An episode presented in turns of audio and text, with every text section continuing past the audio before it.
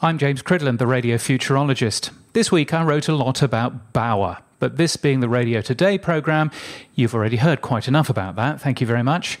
So instead, here's some advice if you're one of the people affected. Not from me, from someone else.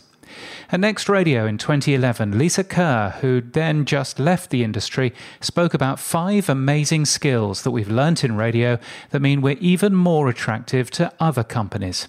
Here's the last of the five. Now, the fifth great skill is probably the most over rehearsed creativity. Yeah, yeah, yeah, yeah, we're all very creative. But really, you are. And I don't just mean in making content. You're creative with resources, with budgets, with content, with clients' ideas. As a presenter, you're doing the same thing day after day, but a little bit different, a little bit better, a little bit more. As a sales exec, you find new reasons to approach that client again and again until they buy and buy again. Whether it's joining the board of your kid's school, whether it's helping a local charity, or choosing to move into a whole new sector, they will need and want people like you because making great radio makes you great.